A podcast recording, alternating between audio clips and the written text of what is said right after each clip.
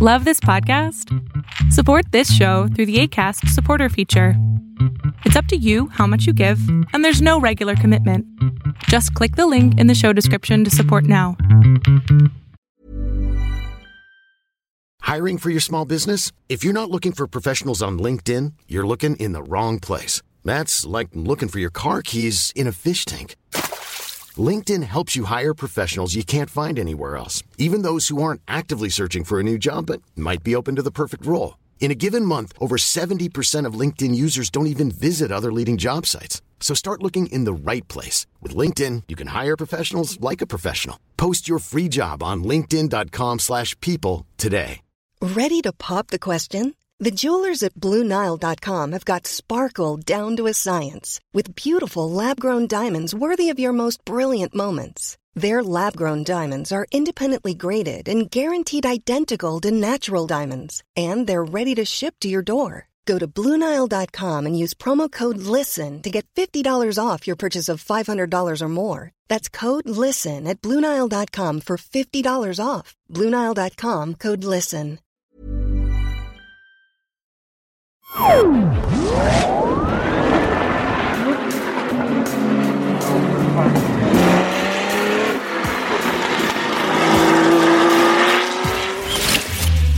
You're listening to the Motorsport Dream. Christopher Lindeen interviews drivers from all different kinds of motorsport competition. Formula One, Formula One, MotoGP, MotoGP. Endurance, Endurance, Rally, Rally, IndyCar, IndyCar NASCAR, NASCAR, and many more. Ladies and gentlemen, welcome. Speed Passion Media presents probably the biggest podcast within motorsport. This podcast is created in collaboration with Speed Passion Events, where you can drive a real Formula One car and racing time watches. Enjoy your passion. The Motorsport Dream with Christopher Lindeen. Hello and welcome to the podcast, The Motorsport Dream. I'm your host, Christopher Lindén, and uh, today's guest, we have a Swedish driver who wants to compete in NASCAR, Jonas Fors. Welcome to the podcast, Jonas. Thank you so much um, for having me here. It's a pleasure to have you here on the podcast. So, how are you today? I'm feeling good. I mean, um, we have the coronavirus. Um, I think there's 600 cases around in Sweden and 300 in Stockholm, where I live right now. And uh, so I keep myself at home a lot, um, trying to avoid getting getting uh, getting the virus myself. Um, so it's a lot of phone calls, but not so many meetings right now. Mm, mm. So I'm not so familiar with your. You're competing in the USA in some NASCAR, but the lower division. Uh, has the season started already? The season is uh, going on. They've been racing, I think it's four races right now uh, in the ARCA and Menard series where I compete. Um, it's the fourth division in the ladder to NASCAR, um, so to speak. So in, in the top of the series, you have the NASCAR Cup Series, uh, followed by the second division, which is NASCAR Xfinity Series, and then you have the NASCAR Gander Outdoor Series. And those three series, the top uh, top three um, are national series, which competes all over the US. I race in the Arca Menard series. Um, so we're the fourth division. We race in the Midwest, the nor- uh, northeast of the US, and in the South. Um, and that's the fourth division. Then you have the regional West Series, uh, which also is called, called Arca Menards West Series, and the Arca Menards East Series. Um, those combined are the fifth division, and then you have the state championships and the track championships um, below those. Uh, so that's basically how the, the structure of uh, of the, the stock car racing in the US is is built. Interesting. And uh, and for how long have you competed in this uh, Division Four? I started in. Uh, I got approved to race in the super speedways in uh, 2018 there are four track types which, which we race on. Uh, it's the road courses, as you're if you're familiar with Formula One and GT racing or Le Mans series and races like that, they they only race on road courses. So we do one road course in uh, the Arca Menard series, which I'm supposed to race this year in the end of May. And we race at super speedways like the Daytona, uh, Talladega Super Speedway. Those are tracks who are about two and a half miles long, 30 to 32 degrees banked. You have you you go uh, all out on the pedal all the way around an average about 180 190 miles an hour which is somewhere over 300 kilometers an hour so those tracks are really fast and then we do races at short tracks mostly in the Arca Menard series compared to the three national divisions we do a lot more short track racing which are tracks that are a little bit flatter and um, under a, a mile long so it's a lot more door banging, so to speak, on those kind of tracks. And then for seven or eight races, we do races on the court, the, court, uh, the oval tracks that are called intermediate tracks, which are tracks that are over a mile long, most often one and a half mile, um, and something to to to the below the super speedways, but still larger than than the short tracks, but still oval.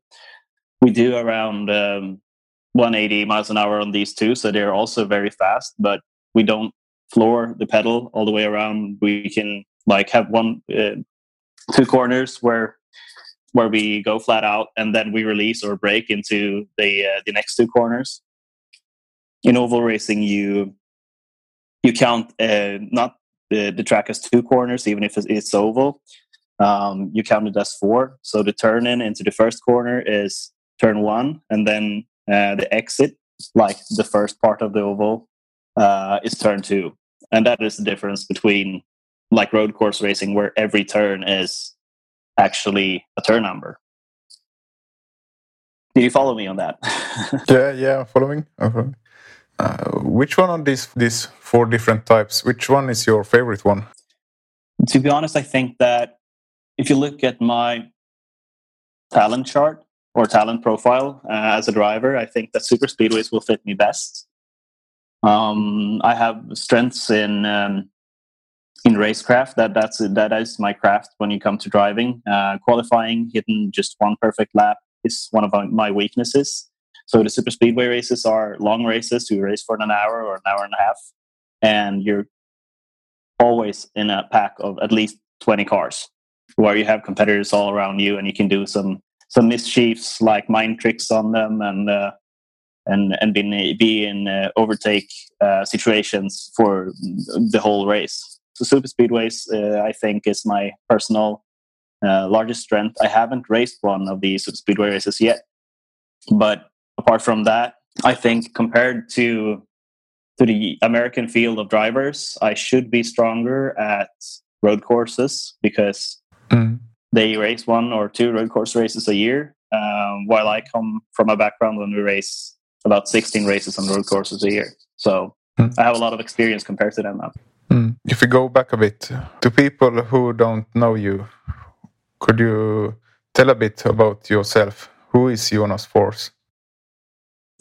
Well, I'm Jonas Fors. Nice to meet you, first of all.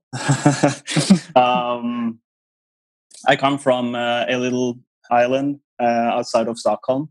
So it's close to the largest city in Sweden, but we have like a rural country culture because we're so far away from from the city. There is a lot of forests, uh, not so many people. You have an hour to to the city, and um, my dad used to be a street racer when he was like in his twenties and thirties, uh, early thirties. Uh, then I came around, and uh, then uh, he stopped with that.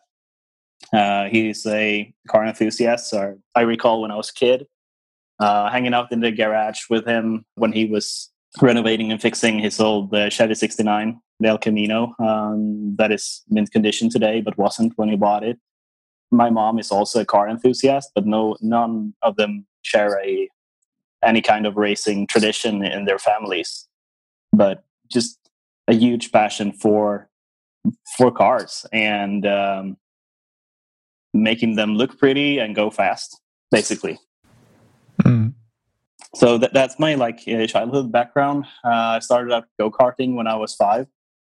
Um, did my first tests uh, as well as I played some soccer, but soccer has never been really my sport to play. Go karting was, so I could spend hours and hours behind the wheel, wheel and um, I really I got this little electrical jeep from uh, from my parents when I was about mm. four years old, I think. Um, that I terrorized all the neighbors all the days because it had plastic wheels, so the sounds of it were were quite, quite ear catching. Uh, luckily, we only had three neighbors, so I'm sorry they still live there. I beg your pardon for that. But in the end, I hope that you enjoy like following me on my adventures today. Um, so that's my background. That's where where I started basically. Yeah. Uh, we started go karting when I was a kid. Um, we raced on the local tracks around Stockholm, and then it got to the to the Mid Swedish Championship, and we did some races up north and down south. And um, then I, when I got in, it was in 2010. Uh, I did my first races uh, in Europe, in Austria, and after that, we raced a little bit in Spain and in France uh, and in Germany. So um, that that's basically my, my, my the first beginning of my career. Yeah. So so you were quite an active karting driver, trying out different uh, countries and series and so on. Yeah. When I was, I must have been 11 years old. I think we did 36 races that year. Oh. Um, so we were everywhere and nowhere at the same time. Yeah. We could race one Wednesday night at one track, and then we could go to a Friday night race uh, or Friday uh, Friday night race for another track, and then had a third race on the Sunday. So I really got the laps in, and I loved racing like different tracks. Uh, we had some competitions where we raced at the same tracks for three days in a row, and I I couldn't stand it because it was just we didn't have a lot of money. Uh, we just had mm-hmm. a lot of passion. I mean, filling up the fuel, and run on old tires, um, it's still fun. And it builds you as a driver because when you have the fresh tires on the Wednesday and you go for the race, uh, you're in the top. But on the Sunday, when your tires is just scuff, you you're in the back of the field. And you have completely different challenges uh, among those drivers. So the, the, drivers in the top, they're fast. Uh, they make fast lap times. Uh, they know where to put themselves on the tracks. But in the midfield, it's a little bit more, messy. And I think that's the the background of the of my like racecraft talent was built there in the middle, in the middle of the pack. So um, I do not regret anything. I had a blast. I had loads of uh, of nice friends to hang around with, and uh, like the, the racing background as a kid is something that I recommend every every parent to to put their kids in because we stay out of trouble because we are we are with you all the time on the weekends if you have the time to put your kids time to put into your kids in that way. And it doesn't need to be like the newest stuff or the fastest gear. Uh, of course it's always more fun to win the races uh, but to race the races at all is so much more fun than spending time at home uh, and get into trouble if you're from troubled areas. Mm. yeah you were 11 and uh, doing many races and so on. But uh, you stopped karting somewhere. What happened? Uh, what happened and why? Why did you stop karting? And uh, what what did you do instead? In 2011 was the one of the most active years when I raced in Sweden and I raced in Spain a little bit. I think I did just one race in Spain, so it's not really mentionable. But and I think we did, did race in Germany that year too. But I was in an accident in the uh, in Max uh, challenge in Sweden. It's not like it, it, By back then, it was the largest series with the most competitors uh, for my age, and I was hospitalized for I think it was six nights or something like that. With um, we were in a fight for the third position, and um, I I raced hard, but I got raced hard uh, harder from behind, so I was in an accident where I flipped and I got the, the steering wheel to the bottom of my belly. And I mean, back then I was 18 years old. These cars are fast. Uh, as a parent, you shouldn't be any kind of worried that your kid will be in that kind of risk. Um, the go karts looked a little bit, little bit different back then.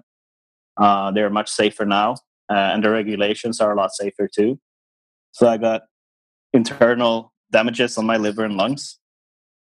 So it was in that moment, like in the ambulance and at the hospital. I mean, when you're at the ER for, I think it was three nights, and I couldn't use my telephone because it was um, disturbing the instruments in there.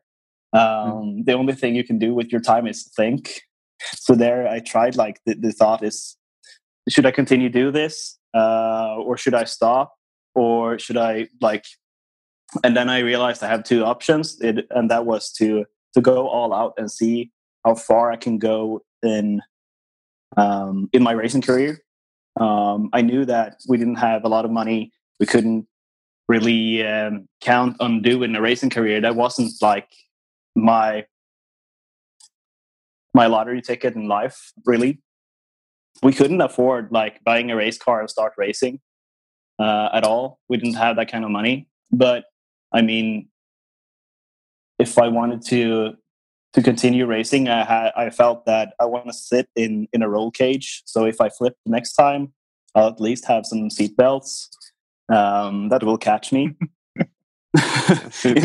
Instead of having in the steering wheel, steering wheel, seat belts is an hell of a adventures. Exactly. I felt that I needed more safety if I should continue with the sport, and um, quitting it.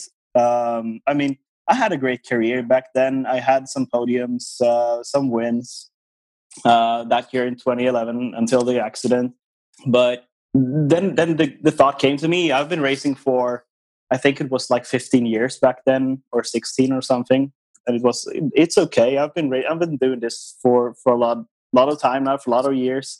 Uh, I had a blast. A lot of my closest friends that I've raced had quitted a couple of years earlier, and um, the the surroundings get got more competitive. The economy in uh, in go karts were crazy. If we wanted to be competitive, we needed about double the money that we had, um, or sometimes three three times the money.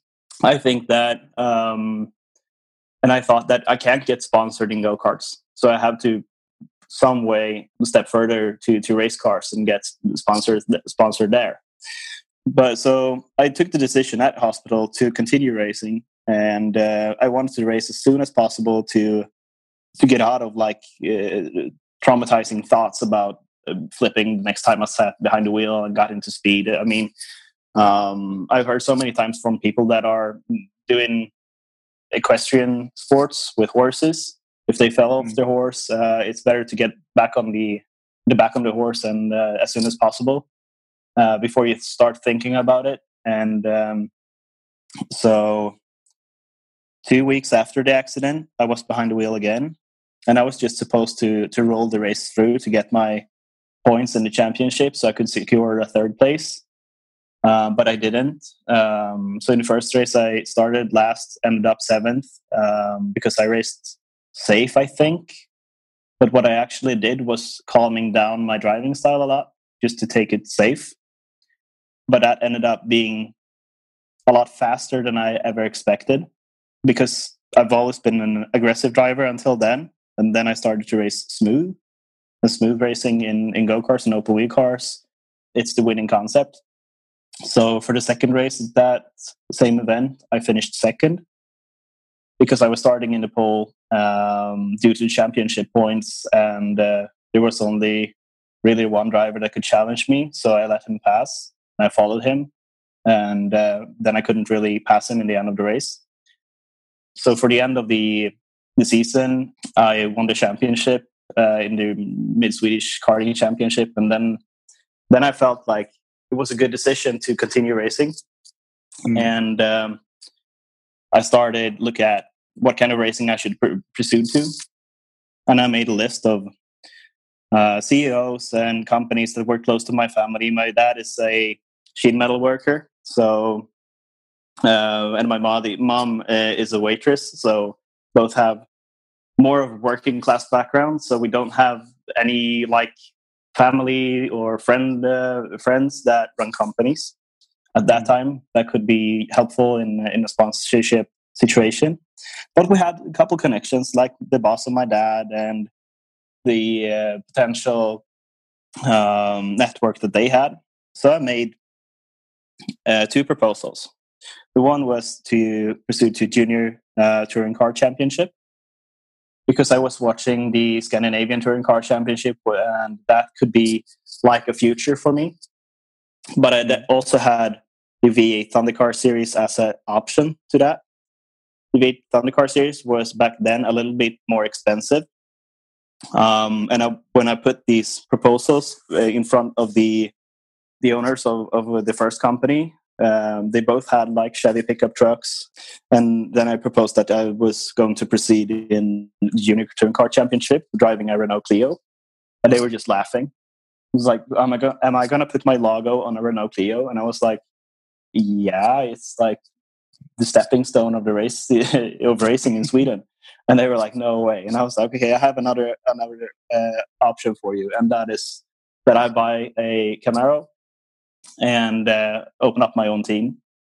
And since they were Chevy fans, they um, they bought the idea. They didn't uh, enter with um, as much money as I needed, but enough to to make the decision to uh, to start uh, working with sponsors and making proposals and get a little bit help from local companies around the city, or like uh, the municipality of uh, Värmdö and uh, Nacka, where I'm from. So um, so we started there, and we secured to do I think it was three or four races the first season, mm. um, so, or race weekends. It's a double race format, so we race two times a weekend. Um, it wasn't a full season, but we were there, and um, when we came to to Solvalla, which is a um, what do you call it? They ride horses around there. Um, um, but yeah, I don't remember now the English word. no, um, in oval. Um, yeah, with the carriage. Um, it's actually quite fun watching those, and people used to bet on them. Um, but they paved that arena, and uh, since it's about an hour from where I live, uh, this was the closest to a home track that I could ever get. And uh, since my whole team was from Stockholm, this was our home track and the race gathered about 20,000 people every year. So it was the, the largest like racing event uh, ever, um, and the the track was built in an arena format where you en- when you enter the arena, you uh, you drove in there and you just saw the whole crowd of people, and uh, then I knew like this is the kind of racing that I enjoy because in the other tracks you pass like a section of, of spectators. And then half a minute later you pass the next section of spectators you never get the arena format like you do in in ice hockey or, or soccer. And um, since i've been a american car fan since i was like three years old nascar has, has always been on my mind. Mm-hmm. and um, so the dream was born there in 2014 basically. The first year where i raced uh, indy camaro. So that's my racing way, background Yeah, so in a way, it was the sponsors that decided also that you wanted to go into the these V8 Thunder cars. You could say. I, have looked at those cars, and they were mm. quite. I wouldn't say cheap because it's not in racing, and nothing is cheap. But it wasn't as costly as other kinds of racing. I mean, you got a. It was almost the same price as around the same price as the Junior Touring Car Championship uh, in the Renault Clio. Uh, but instead of having a, I think it was like 150 horsepower front wheel drive car, you get a 450 uh, rear wheel drive car, which uh, back then was the way to go because every fast car in the world is rear wheel, wheel drive driven. Mm. If you're not into rally or rallycross, so uh, I picture that this car will learn me more. They had less brakes, and the chassis wasn't as good as uh, in the touring car cars. So I picture that the harder car to drive, the more I will learn. And um, but also yes, the sponsors did a, a, a big part of the decision in in what path in my racing career I should do there's an old saying in Sweden that you should drive the the racing class that you can afford to win, and um, yes, that will build you a, a great brand as a driver. But personally, I think that you should drive the racing class that the sponsors are prepared to pay for, where the sponsors can get any return of their investment. Because sponsorship is a business between you and the companies where you're supposed to make more business for the company. It's not a donation. If that answers your question. Yeah, that's really good. And uh, going back to NASCAR, you said you were always a big NASCAR fan. Mm-hmm. Uh, what what makes NASCAR so special for you? Why are you so interested in in getting to NASCAR? And uh, yeah, your passion for NASCAR. Um, it's the only racing series in the world where you use about 800 horsepower uh, V8 engines with 40 cars around an arena where you, as a spectator, can watch the whole track at the same time and see everything uh, play out. It's just the mass of of like if, if you watch road course racing, you'll see three cars in a battle at most you see the, the starts mm-hmm. uh, and then the, the spread the, the the starting field uh, will will spread into small different groups. And um, but in oval racing it's not like that. There are cars everywhere. And as a driver you have to race the other cars. In road course racing it's more of the driver racing the track. And with that perspective if it, it, it's still racing against other cars a little bit but what is the difference between a driver racing a paved track uh, against rally. Um, so it, it's just the the competitiveness uh, between the drivers that are more interesting, I think, because the more battles on the track, the more drama in the pits, and it's a great spectacle to, to watch the races. I mean, with the introductions, with the big races, with large crowds at the same place, and I think that was what caught my my mind. I mean, if you watch a NASCAR race, um, it will be more overtakes in that than in a couple of Formula One races combined. Um, so there's a lot of going, a lot of stuff going on, and uh, the cars are very different between the every tracks uh, because the, there are changes in regulation, and there's a lot of drivers to follow and a lot of politics going on, where the um, the media and the drivers and the teams are very open about that kind of politics. And no car looks like the other one that's also a thing that, that i like that i like. Four cars from the same team look different because they have different sponsors. Yeah so it's uh, a big market machine as well in in the usa well i can uh, i can picture that I, want, I once got the question uh, why the races are so long. Mm. And if you look at the Daytona 500, that, that's an event that's uh, four hours long, combined uh, compared to a soccer game, which is 90 minutes, 45 plus 45. And um,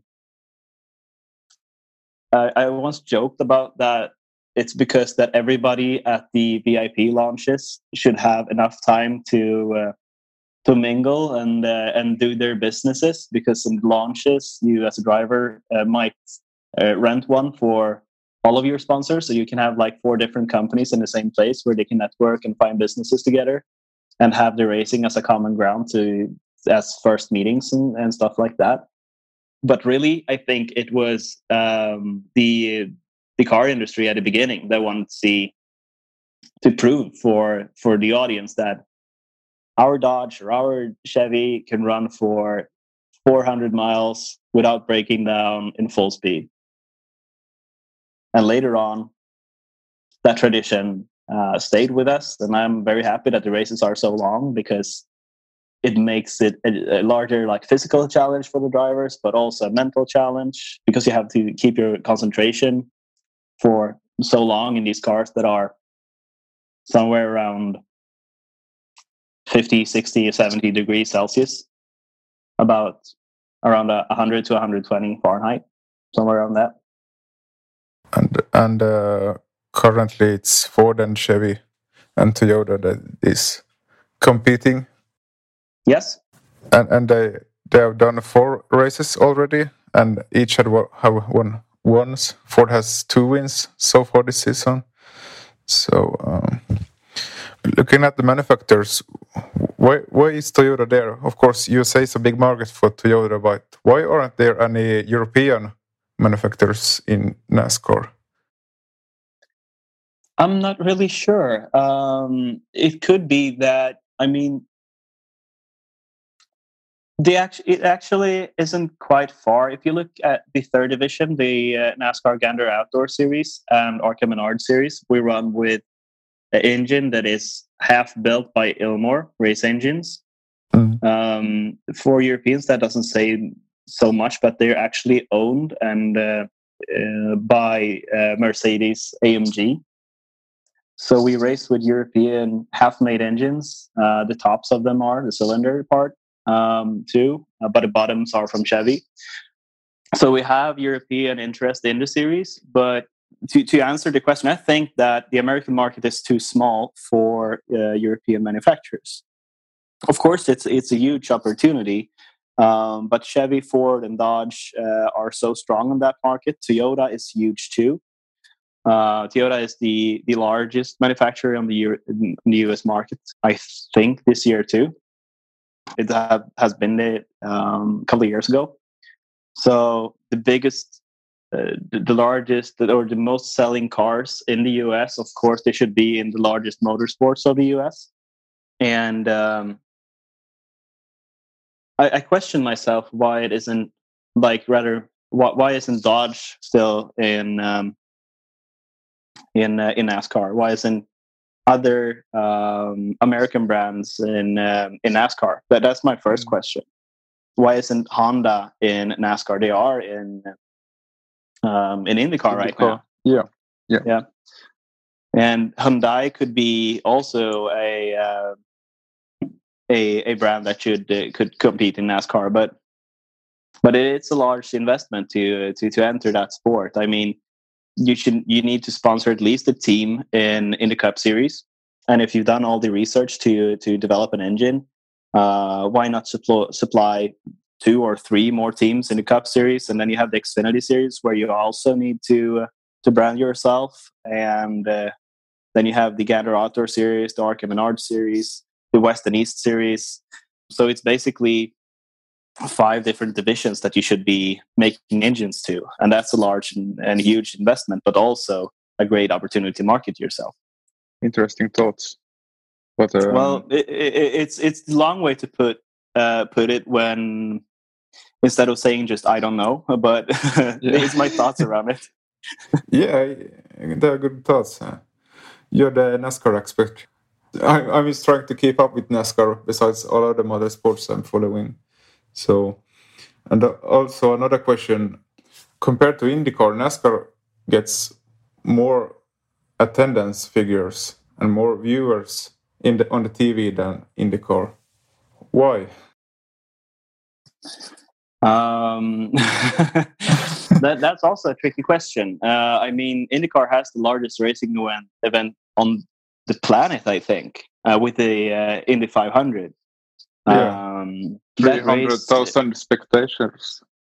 Yeah, it is 300 to 400,000, somewhere around that, depending on year. Um, yeah. Uh, you know this, that those statistics be, be, better than me. Um, yeah. But I'd say that, I mean, Formula One isn't a large like racing series in the US either. It doesn't have the following. It doesn't have the fan fan base as as NASCAR have in the US.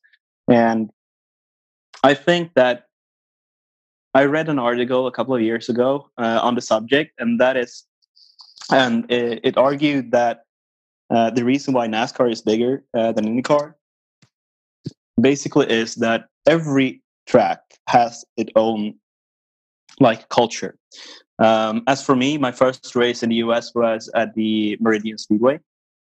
It's an eighth mile long track, which is like 400 meters. So if you ever watched a uh, uh, track and field track, uh, that's about how big it was, or small in our case. But at every Friday, they had a race where you could bring your race car, and they made up different kind of race classes, and uh, you had an attendance of uh, between five and ten thousand people. Just going there with their family, grabbed a beer or, or a hot dog, and went to the uh, to the stands and um, met with all their friends, and they watched the race for two or three hours with eight different classes uh, of race cars, and then went home and had something to talk about like the, the rest of the weekend. At those ventures, it always grows up like the local next generation NASCAR driver or racing star. So somewhere around the the, uh, the 90s, those local um, track champions and tra- or local stars, it was like a handful of them that had a great following that all sh- uh, chose to go in the NASCAR path instead of the IndyCar Champ Car path. So they brought their fan base into the NASCAR side of the sport. So the the other drivers who wasn't as followed as those who went to IndyCar uh, maybe brought a thousand new spectators to IndyCar, while those other drivers brought about five thousand each. So um, the largest profile shows to race in um, in NASCAR, and um, NASCAR did a lot of job with getting itself a little bit professionalized. There, there were rumors that before the the post-season gala, the the crew chiefs and mechanics had to uh, were were entered had to wash their hands and wash off their faces before they met the media and stuff like that. So they were like keeping a good profile because they were rebranding the whole series. Because I mean, Formula cars have always been related to luxury. Um, I mean, you build a very specifically purpose-built race car, which is crazy expensive. So you always have to uh, to to attract those kinds of people in another way our old team manager of mine uh, told me that NASCAR is more beer and barbecue, while IndyCar is more cheese and wine. Um, and I think that's the reason why IndyCar is more popular in Europe too, because we're more cheese and wine than beer and barbecue. Yeah, yeah. Uh, so it attracts two kinds, uh, two different kinds of people, and yeah. um, um, at least that's uh, right now for the general public. But if you ask me, I mean, I watch every every IndyCar race and follow our two Swedes that are racing there. I think it's a really interesting racing series, um, but I also follow a, a, handful of other series. So for me, I have one uh, one foot in in both series of, of my personal interest. How much do you follow motorsport yourself? Um, to be honest, couple of day, a couple of hours a day. Um, I've spent this off season watching like old NASCAR races from the 50s to see if there's anything I can learn from from the aces that that made the sport what it is today. Um, I watch a little bit IndyCar, not so much Formula One anymore, um, but a lot of races in in Sweden. The uh, endurance championships like IMSA. I don't I don't usually watch them like actively sitting there for two, 12 or 24 hours just watching the race but i have it on my tv in the background while, while i work and do other stuff mm-hmm. just to see if there's anything i can learn i usually and i lo- watch a lot of iRacing right now see if the simulator racing uh, have anything to uh, to teach me and it always has. I, when i watch races i have a a notebook and I have a pen, and I, I always take notes for from uh, interesting situations, and then I go back and watch those situations again and see what happened to that incident or how did he trick him to do that overtake or rewatch like qualifying laps and stuff like that to just to learn as much as possible from different kind of drivers some drivers doesn't have the opportunity to reach formula one or to reach the top of nascar and they end up they can end up anywhere. Like in Formula E, they can end up in uh, in GT racing or or like in LMP3, as we talked about earlier. Um, there's always stuff to learn about from from every driver, and if you can if you can collect every little detail in a basket, and then when you're at the racetrack, pick every small detail in the right situations. I think that's how you win a championship in the end. Do you have any simulator yourself?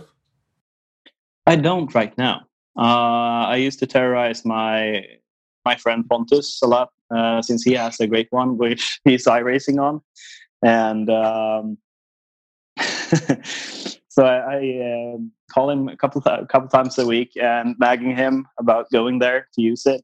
But the simulator is a great practicing tool in the, in the way that you can learn how the track layout is. It doesn't give you the the exact feeling, but you can also, especially watch, I'd say, others' mistakes.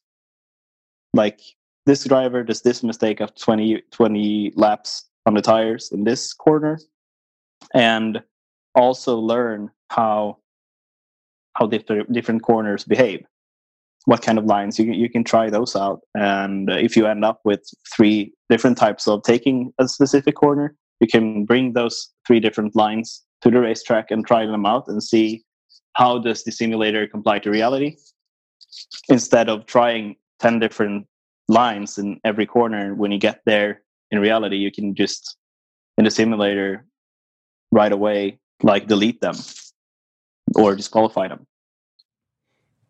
And uh, how much time do you spend on like uh, mental training for the uh, physical training for the for the races? Right now, with the Corona uh, situation, I don't go to the gym. I use my my weights that I have uh, at my apartment instead. But I try to to work out about five times a week. It usually ends up with doing three because um, I work somewhere between 90 to 110 hours a, week with just trying to get all the sponsorships together and everything like that. But as I told you about taking notes on uh, on uh, while I watch other race, uh, other other drivers, uh, that is a kind of mental training, and uh, I um, because I picture myself in the situation that I'm in. It, it is a preparation, uh, but mental training almost daily. I mean, instead of counting sheep when I fall asleep, I count uh, like corners. Like I drive a, a specific track in my head, different every time I go to sleep. But until um, so, I picture myself driving it, uh, visualizing it, and um, that is that is also like one one kind of mental training to to get prepared when you get there in the end mm. so mental training every day uh, physical training about th- three to five times a week but i walk a lot i take daily or nightly walks to collect my 10 to 20000 steps a day you also mentioned you work a lot every week uh, what do you what do you do besides racing? Can you explain a bit more? Yeah, um, racing is my full time occupation right now, but mm. We do not we do not spend a lot of time on the tracks uh, since I'm not a full time scheduled racer. It's more of like business development and um, sales job uh, because I try to develop different kind of concepts, uh, including sponsorship for potential sponsors. And I reach out to them and I go to a lot of meetings. I used to have about four meetings a week, and then I have a lot of time to to build the. Co- uh, it takes a lot of time to build specific concepts for every company, because if you have a construction company, they have some opportunities and they have some um, challenges that they, they need help with.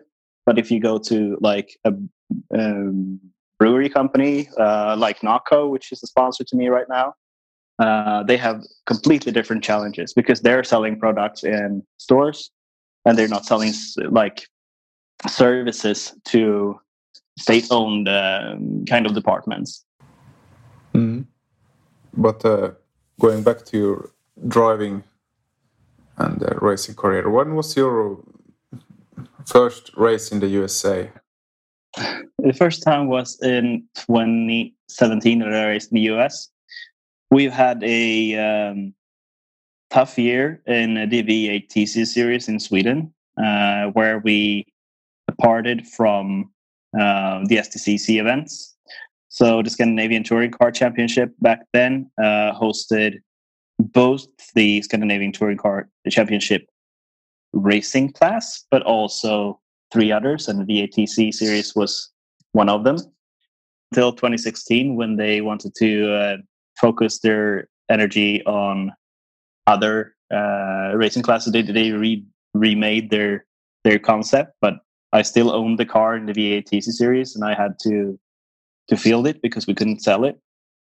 Um, so we competed with the V8 TC series in a new, different concept, in uh, in which I felt was not successful enough to keep my sponsors, not successful enough to attract new sponsors. So I stood with the the two options of closing the shop and closing the team and put my helmet on the shelf and uh, retire, um, and or uh, take all the experience and uh, resources, the, the few of the resources I had, uh, and bring them somewhere else, like move shop.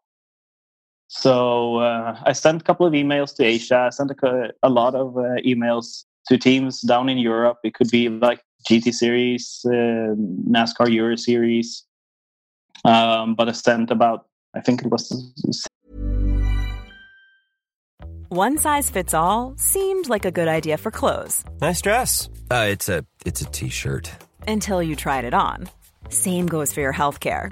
That's why United Healthcare offers a variety of flexible, budget friendly coverage for medical, vision, dental, and more. So, whether you're between jobs, coming off a parent's plan, or even missed open enrollment, you can find the plan that fits you best. Find out more about United Healthcare coverage at uh1.com. That's uh1.com.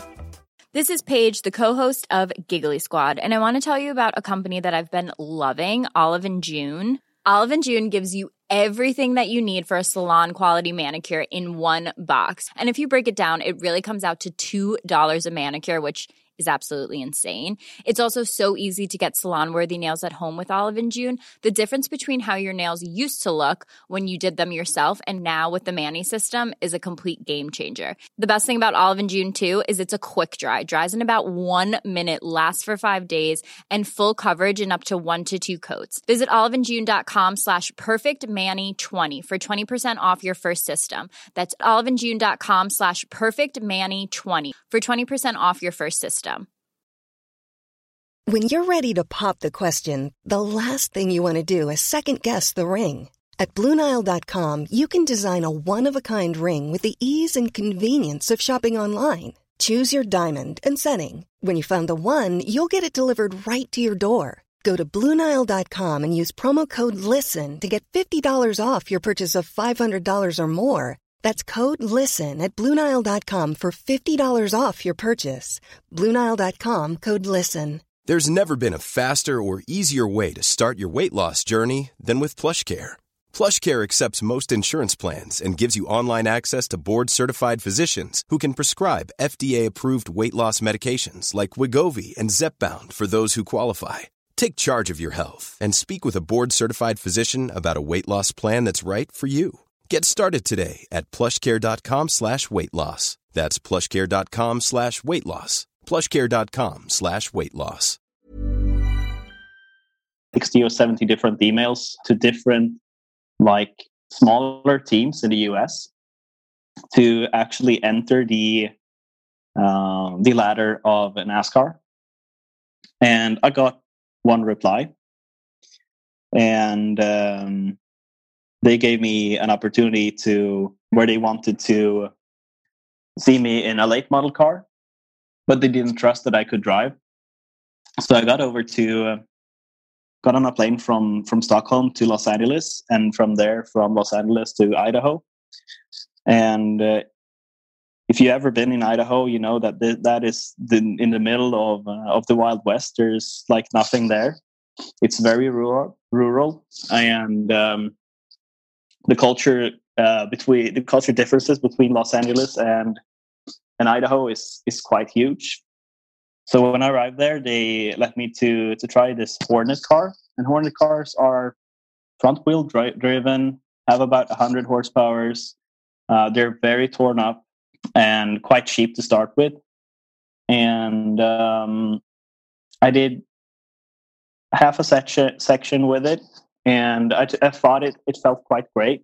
I mean, you could basically floor it out all the way around this this eight mile uh, eighth of a mile track, and um, then I got the team manager wanted me to try a uh, a modified uh, car, uh, a Grand American, as they call them, which is a um, open-wheeled stock car, like 350 horsepower V8 powered race car. And in that car, in the first section, session, I was a tenth slower than the team's ace driver, Stafford Smith. And the team manager was impressed and wanted me to to race the the late model car in the weekend after that. We did the tests on on this Wednesday. So I got to test the late model on the Thursday too, a couple of sessions, and uh, then we show up for the Friday race. And in the feature race, finished third. And in the, I got a top ten, I think, in the the later race um, that same weekend. And um, I mean, the comp- competition was tough.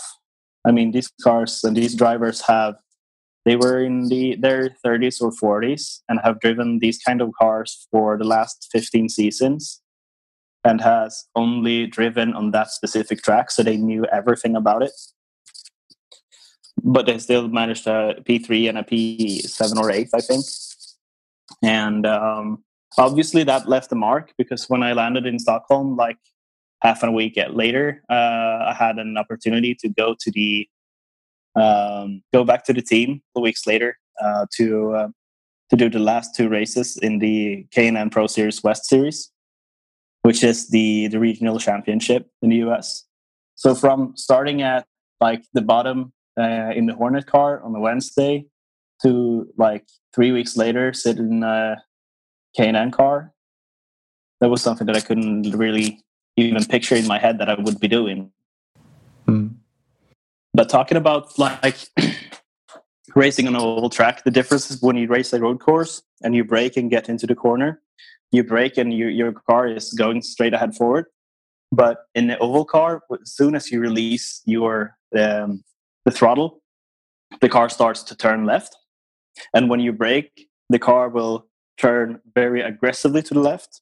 So the cars were really turning in a way that I had never even pictured that they could.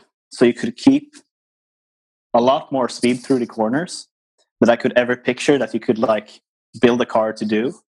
But these cars, in the end, they are made to go uh, one way, and that's left.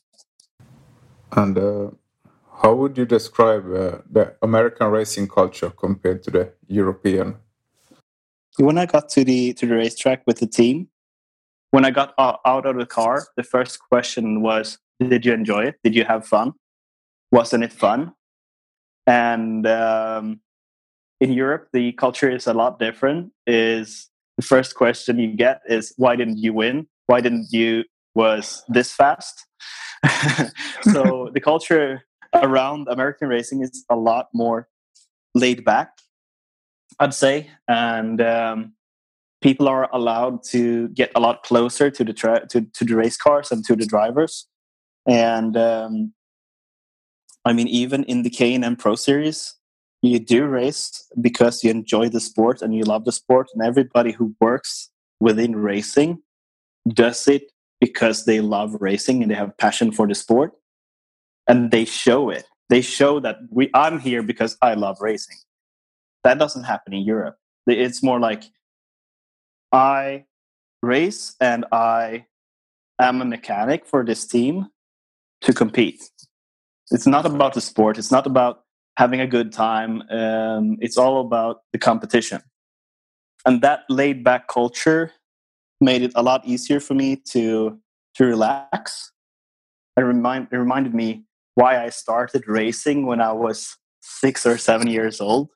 And you get that like when you get that rela- relax and you actually enjoy every lap that you do and you start playing with the car again, which you haven't done in couple of years, probably because in Europe you're thought uh, uh, a, a, uh, a, certain way that this is how you race your car, this is the corners, this is how you take them, this is how you break this is where you break these are the lines that you should take. When you go back to like the mindset you had when you were six or seven years old, you were just playing around and fooling around the track, and you were everywhere and nowhere at the same time but all of a sudden you find like something that nobody ever seen before because you're having fun and you're enjoying yourself and you get in that mood and you get easier into the flow of racing And that is also something that people who race never shall forget. Even if you are in Europe right now, remember why you started racing. You do it because you enjoy the freedom behind the wheel, probably, or you just think it's fun. Do not lose that passion for what you're doing. Mm. Have you had any motorsport person who had helped you to get to the right connections? Or, or did you like make all your connections yourself? You said you sent emails to the United States and so on. It's quite common in motorsport culture that an older motorsport driver helps younger ones up. Did you have any kind of this relationship? I wouldn't say really, to be honest. I mean, when I got my first opportunities in the US, uh, I sent emails to the three former NASCAR drivers that we have had from Sweden Alex Danielsson, Mattias Ekström, and um, uh, Nick Johnson. Mm. And uh, I got a quick little advice from Mattias Ekström. He told me to work hard and keep digging and do as best as work as hard as I can because then you will, will like increase your chances to succeed, but it's not a guarantee. And me and Alex Danielsson have had, I think it's like four or five conversations where I've asked him for like his experiences, some advice regarding some specific stuff, and so so on. But he didn't race uh, so much in the US either. I think uh, Mattias did three races in total. Alex did four or five. But the largest help I've had is from Nick Johnson, because when I was done in the US, uh, I called him and asked him a lot of stuff. He's still he's live he lives in the US and have worked a lot uh, around the in the NASCAR industry, but since he's been working with his things, he's a endurance racer still, uh, success, uh, uh, successful one. Uh, he uh, he couldn't be uh, he, he didn't didn't have the possibilities to be my manager, but he have always been there to answer specific questions like i have these three opportunities. Which opportunity do you think i should should take? Are these good people? Do you know anything about them? But he haven't really opened doors for me in that way because uh, he didn't want to manage me publicly because he didn't have the resources and time for it. But all the advices that i got from nick alex and mattias even if they haven't managed me in the way that, as you talked about, that older uh, or former or retired uh, race car drivers help the next generation, they've put me in a direction and they've uh, explained the mistakes that they made. Like mm. explaining, like, this is the minefield. Don't go over there. Don't go over there. Think about this when you pass there. So, what they've done in their career in the US have like help me to to find my way through it. The largest help, I'd say, in the US is from DT managers, the managers themselves. Like Kent Smith um, was a great advisor. Uh, John Wood, my first team owner um, in the K&N Pro Series, who did the late model stuff and the Hornet car that I talked about. They don't do that kind of stuff anymore. And then later on, uh, Will Kimmel and Bill Kimmel that I raced for in ARCA for the first time. My first race I did in the ARCA Racing Series with Will Kimmel. Uh, he's still a race car driver, but he's raced in the Cup Series, Xfinity Series, anything American, like oval kind of racing you can think of. Uh, in, within that race, I learned more about racing cars than I did of three years racing cars in Sweden. So it really opens your perspective in different ways. If you have a really good crew chief and team manager and a team owner. And right now I work with Andy Hillenberg in the fast track racing guys. And uh, Andy have been doing like everything from racing the Indy 500 to doing oval racing in stock cars.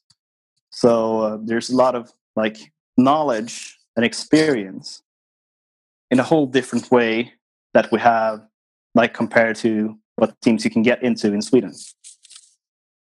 In European motorsport, you often, more often, like lean on the engineers of the team and the data rather than raw experience and raw knowledge. of the sport.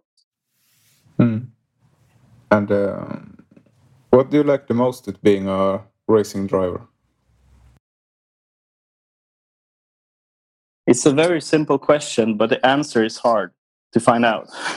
say. Um, it's easier to answer what I enjoy with racing cars. Um, that is more.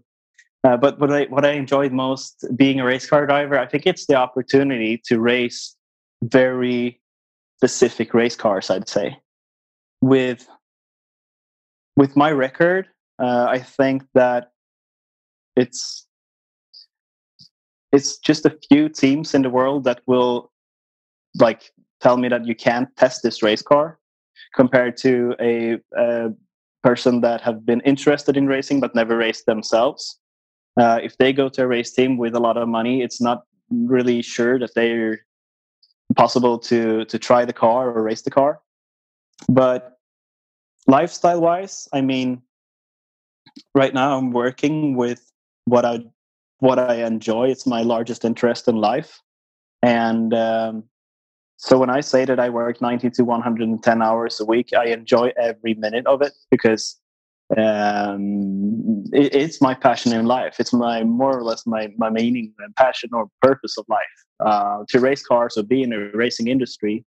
So um, like I like the best parts of it I like the interviews. I like uh, the sponsor meetings. I enjoy the, um, the, time on the track the most. I enjoy uh, like we did in Pocono this year, me and Sebastian, which is my sidekick. Like after the race, they have uh, concerts and stuff in the infield of the racetrack, and just going there and talk with the fans and spend time with people who enjoy the sport as much as I do so what i enjoy most with being a race car driver it, it is being close and being in a uh, environment where people who share my passion are if you get the answer.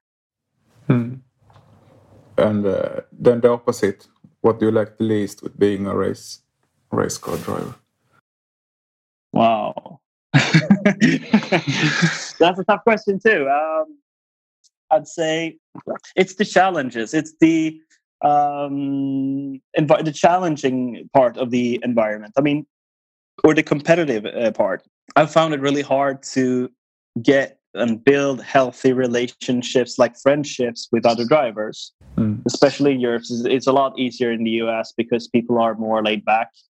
And um, but every like teammate in the sport is your like largest competitor because you're the only one that you really compete with.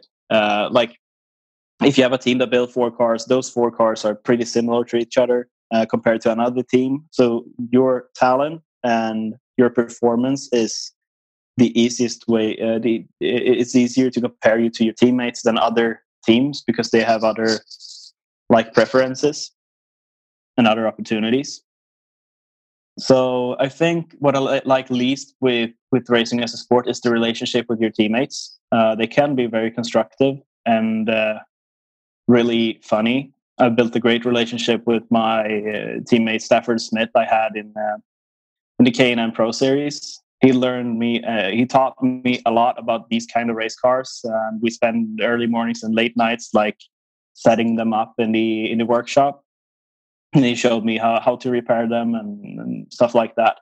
And even explained like some kind of tricks you can do on the track. And um, that is how a teammate relationship should look like.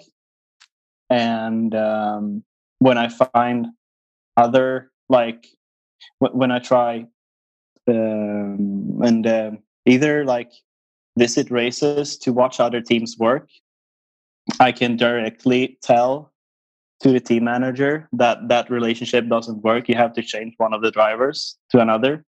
But also, uh, what I should strive for myself when I uh, choose the team that I should work with, because my performance is um, dependent on the relationship with my fellow teammate. I mean, the the, the the goal for the teammate is to the team manager is to build the strongest team and the goal for the team owner is to build like an economically working team uh, or profitable. And if your drivers are competing too much with each other uh, instead of competing against the other competitors you'll just end up with a lot of internal like dramas instead of uh, your your two drivers developing together. Yeah, it's an interesting thought. But in one way, of course, it's the spectators also like in team battles as well and want some drama. So it's but it's part of the game as well. It is, it is, but also it's better if it's drama uh, for the team and for, for for everybody except the fans. I think I think it's mm. more interesting if there are internal like dramas between the drivers from the same team. But it's also fun to watch drama between uh, drivers from different teams.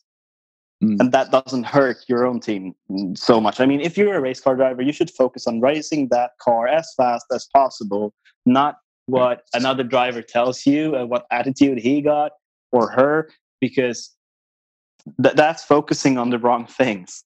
I mean, personal development, develop at, at the track and run the cars as, as fast as you dare. Mm, like, talk talking about development. Uh, how do you feel about your own driving talent? I'm very confident about that, but I'm also my biggest critic. As I mentioned earlier about talent profile, I know that I'm weak in qualifying which means that I'm also weak in test sessions. But in the racing develop racing environment, uh, that's that is where I have my strengths, mostly in tire management. I'd say long term planning on the race. I mean, we race for 200 to 400 laps. I mean, if I'm fast one of 400 laps, I'll end up last. So it's better to be quite fast every lap to have the right opportunities uh, in the end of the race. So uh, I describe myself as a smart driver, but of course it's it's full of perks if you do qualify good, especially on the road courses. But on the super speedways, it doesn't really matter because the races are so long, and you might stay out of trouble if you uh, start in the in the rear and in, in the behind. So that's how I should describe my my talent. I mean, it, it's easy to say this driver is uh, is talented, this driver isn't talented, but if you if you break up like the details of it, so it, it makes it a lot easier. If you look at a certain driver to to watch, is a, a fast qualifier, is a fast racer.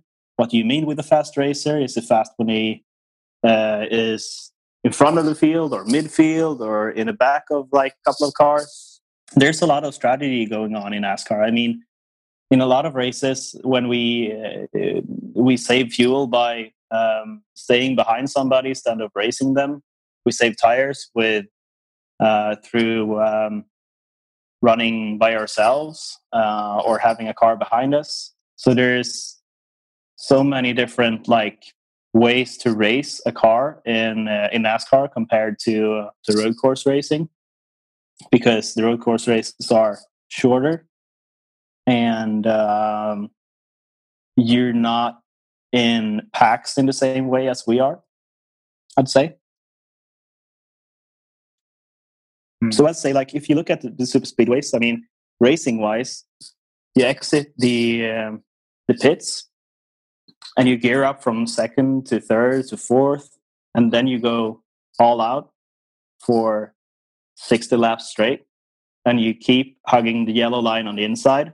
That's your line. You doesn't do, you don't do any like driving changes at all. I mean, if you're going to qualify, you will have you would probably stay uh, in other la- lanes and uh, then dive down to the yellow line. But apart from that, the lines are very easy. So this, the large challenge is to to race the other drivers and how do you trick the other drivers to stay behind you or uh, how to overtake them and then keep them behind you to win the race. I would say people who are who are strong on the super speedways are smart drivers. People who qualify first on road courses and win races are fast drivers. And of course, you can be both smart and fast, and uh, that is what I strive for. Mm. And uh, do you ever feel any fear while racing? Not while racing, I'd say.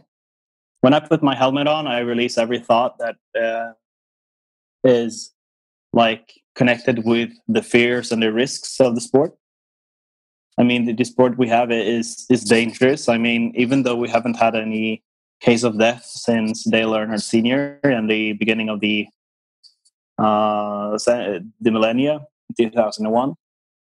A lot of drivers end their careers with problems with their neck or their back, and I don't want to be one of those because when I retire, I still want to live my my family life or and do my businesses around the around the sport without having any pains or troubles with the sport. And I think that many people doesn't doesn't know about this. I mean, okay, the guy crashed, but he survived, but they don't know that he had complications with the body afterwards. So, of course, I think about the risks, but never in the in the racing mode. Um, never when I have the helmet on my head, because in all racing situations, uh, risk shouldn't be a a option to think about. Because if you have one chance to win the race you should always take it i think. But not risk like too many points in the championship of course. Uh, but the risk of your life i mean as soon as you pass 150 kilometers an hour you're going fast and you're taking risks for your health. Um, and we're going double the speed of that. So i'm never afraid when i race because i I've trained myself to not think about those kind of things when I'm in that situation. Hmm. We have gone on over an hour here now, but I still have so many questions to ask. But so uh, let's pick something here. Uh, which occasion or event in motorsport have affected you the most? Oh, um, I think it's either um, the first time that I got to drive a go kart, uh, a rental go kart when I was five years old with my dad. Uh, I remember crashing and hurting my leg, but still wanting to um, to go back to the go kart place and do it again. Because if I've had had just crashed and uh, felt like I don't want to do this anymore, I've never started started racing. Um, the other part is uh, probably the incident I did when I was 18 uh, and was hospitalized. Because if that hadn't happened, uh, I would probably not be in a race car. And um, then uh, for uh, for the next step was probably when I was with my girlfriend at the time in uh, in the western parts of the US. In the last season, I did in uh, in Scandinavia or the Nordic countries when we visited Las Vegas Motor Speedway for the first time, and I just saw this huge tracks track with um, with this 25, 30 degrees something banks, and I was like, "So you're you're about to go 300 kilometers around this."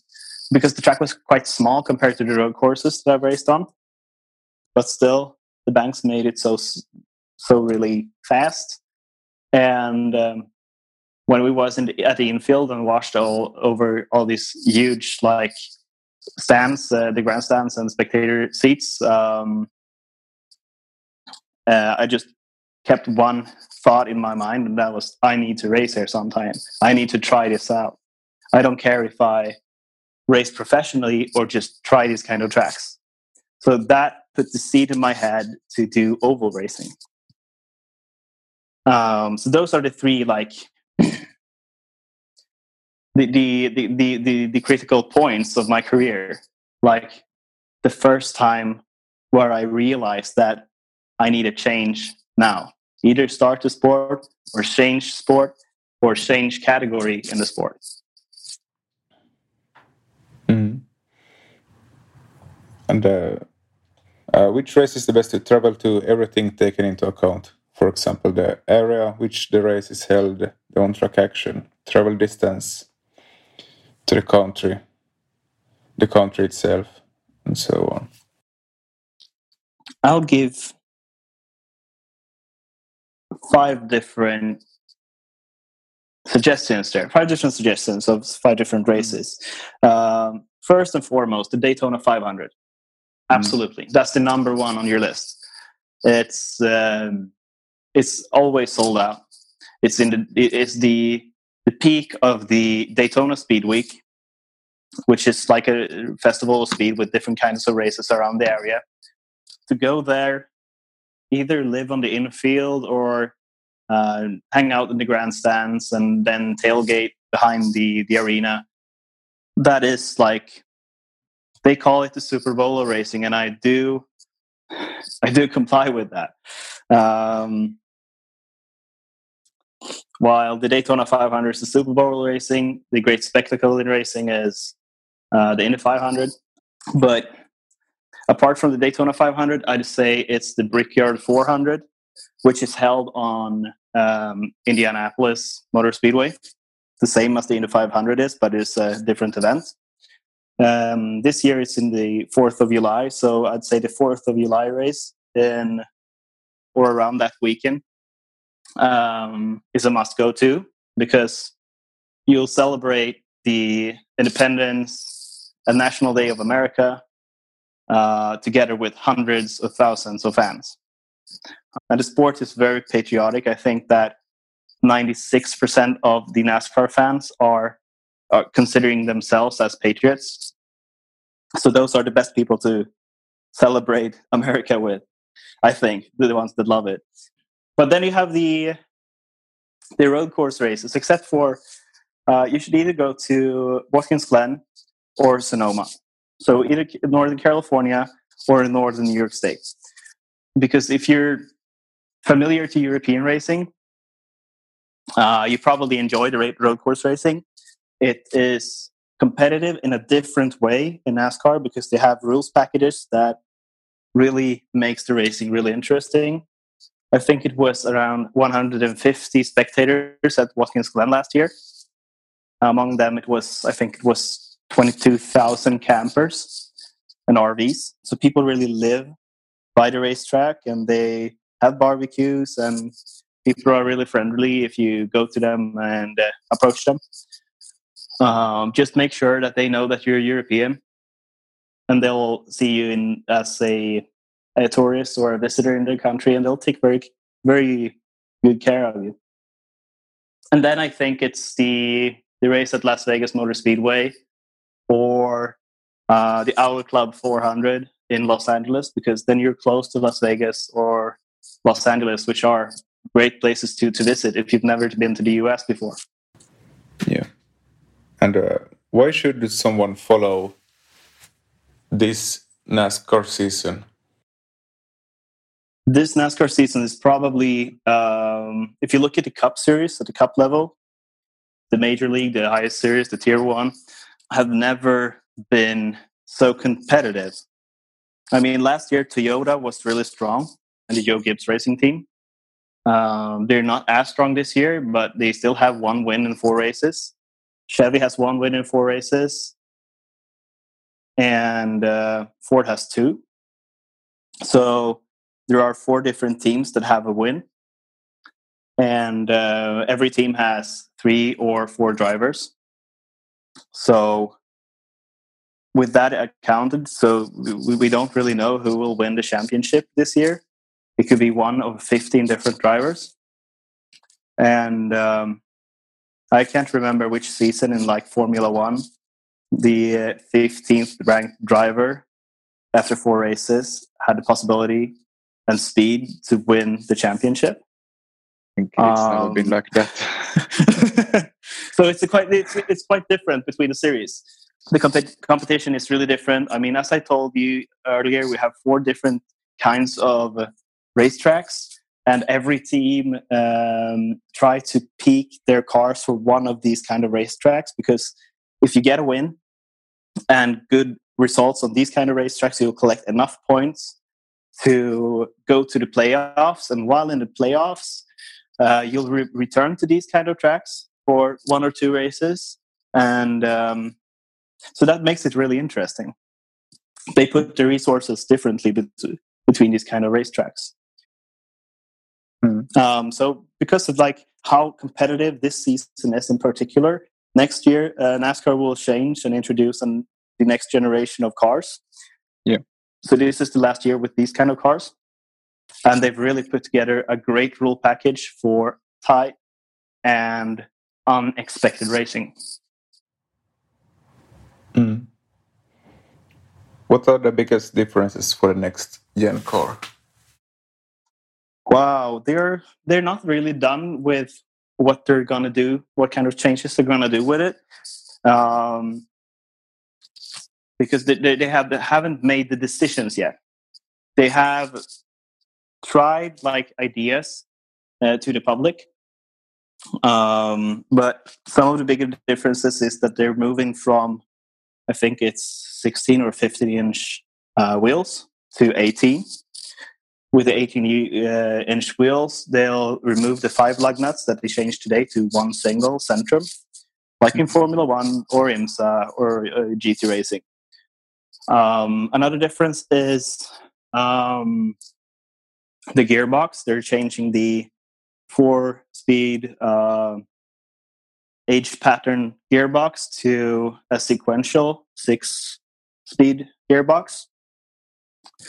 And um, on the ovals, I don't think that that will change a lot because you'll probably go on the six speed all the way around. I don't think that you'll change gear because you can make gearing changes in the uh, in the rear axle to make sure that you never have to gear during the race. Um, but at the road courses, that will play a big difference. It will look a lot more like the uh, Supercar series in Australia, I think. Uh, as well as they're talking about making an independent rear end. Uh, today we have like a stiff rear axle that will make the car handles a lot different. I mean, at the ovals you can st- you can adjust the uh, camber and caster angles of the rear end. And that is a game changer for these kind of cars. I mean, NASCAR cars are basically in some kinds of like technolog- technological development stuck in the 70s. And now they're moving to the 90s. So um, a lot of crew chiefs and car chiefs uh, have to, to, to rethink what they think is NASCAR, I think. Hmm. Well, yeah, it's been really interesting to listen to you. I still have some final questions here. Yeah. But I think you'll be back soon with another episode because there's still a lot to talk about. All right. yeah. Uh, what hints would you give to someone who wants to wants to start racing in NASCAR or not NASCAR, but in the same field as you have been racing in? drive what you can afford. Start with that. And um, drive what you think uh, what you think is fun to drive. I mean, as I, I, I say that everything is raceable. I mean, you, you can put me in in the electrical car I had when I was four, and I'll find a way to race it too, and I'll find a way to enjoy every second of it. Don't be the kind of person that say that I can't race this because it's too slow. It doesn't have the horsepower enough. I mean, even if you, we race a car that is all torn down and uh, have an engine for 100 horsepower, but only puts 50 together because it's old. I mean, I'll find a way to drive it faster than you. When you're faster than me in that car, then you can step away like to the next step. Um, race because it's fun. Try to learn every lap you do but if you want to enter American racing, um, start at the bottom. Um, start in the local series. Uh, why not try out the dirt tracks? I mean, that's also a way to develop further. And don't be afraid to call team managers at the next level and introduce yourself and start having discussions with them and ask them, how can I put uh, stuff together to get an opportunity to race with you? If you look at me now, uh, where I am at my talent level and experience level, what do I need to work with to get your attention and acceptance to race one of your cars? So don't be afraid to ask people. Don't be afraid to to ask other drivers like how do you take this corner? How do you think in this situation? Sometimes you actually get a constructive answer, but most times they'll feel competitive and give you another answer than what you're actually looking for. But the team managers, um, you'll probably always get some kind of construct constructive answer. You can set up like goals with the local team owner uh, of what you want to achieve.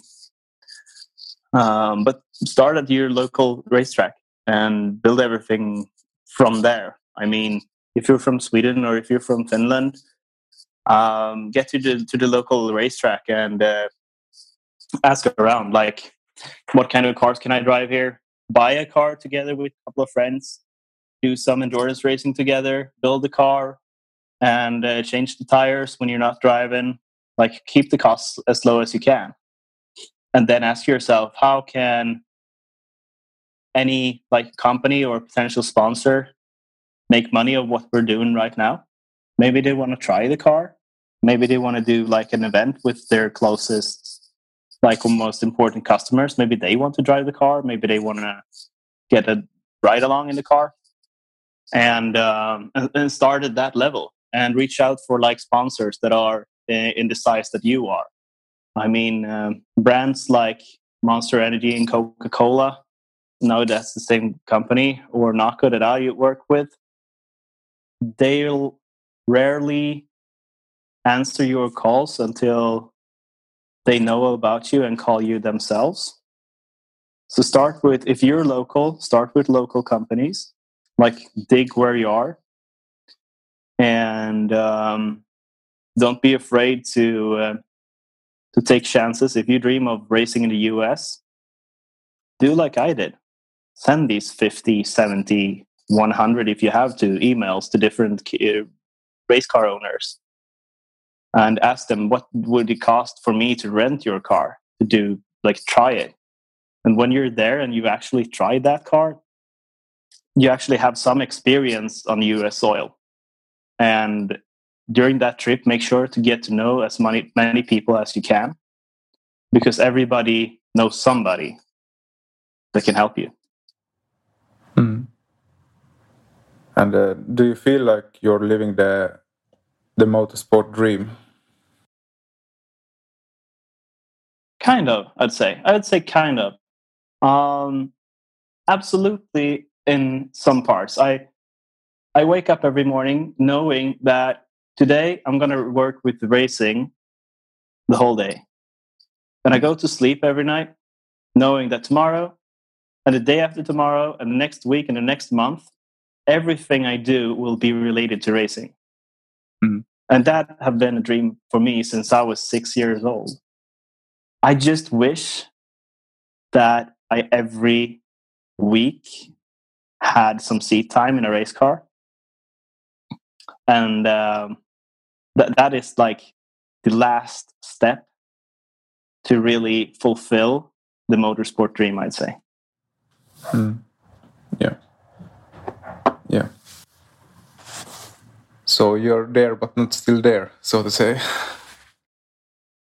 Um, uh, I've, I've, just entered the door to the party, yeah. so to speak.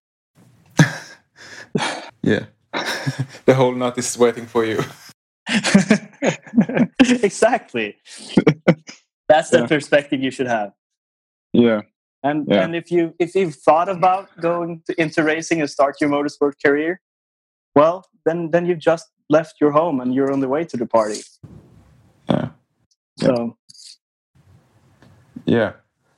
Thanks for having you on the show here. It's been really interesting to listen to you and getting to and getting to know NASCAR much better.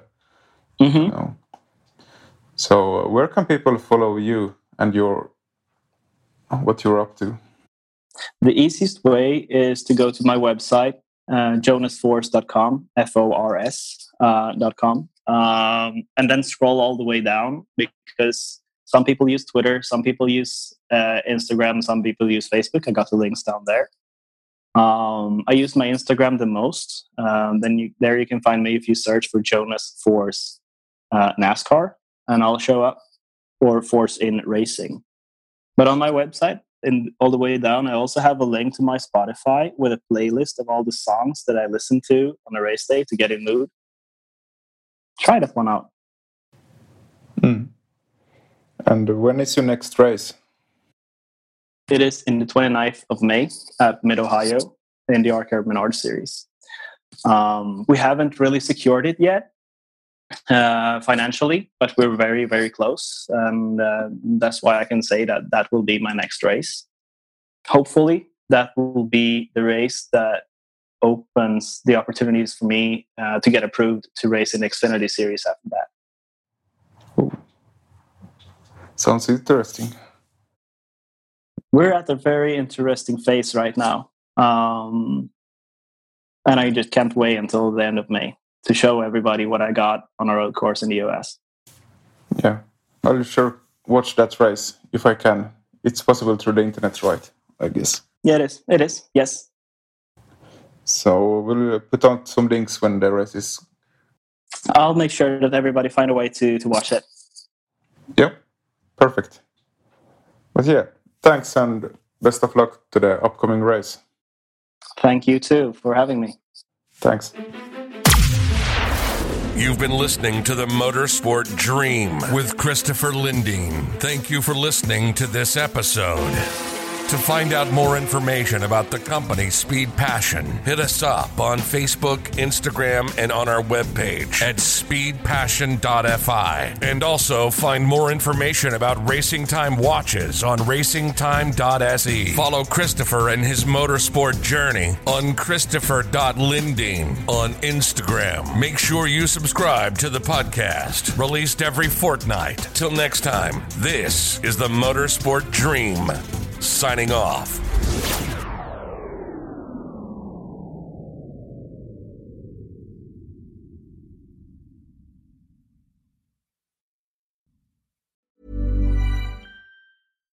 Deserves the best, and there's no better place to shop for Mother's Day than Whole Foods Market. They're your destination for unbeatable savings, from premium gifts to show-stopping flowers and irresistible desserts. Start by saving 33% with Prime on all body care and candles. Then get a 15-stem bunch of tulips for just $9.99 each with Prime. Round out Mom's menu with festive rosé, irresistible berry chantilly cake, and more special treats. Come celebrate Mother's Day at Whole Foods Market. Even on a budget, quality is non-negotiable. That's why Quince is the place to score high-end essentials at 50 to 80% less than similar brands. Get your hands on buttery soft cashmere sweaters from just 60 bucks, Italian leather jackets, and so much more. And the best part about Quince, they exclusively partner with factories committed to safe, ethical, and responsible manufacturing. Elevate your style without the elevated price tag with Quince. Go to quince.com slash upgrade for free shipping and 365-day returns.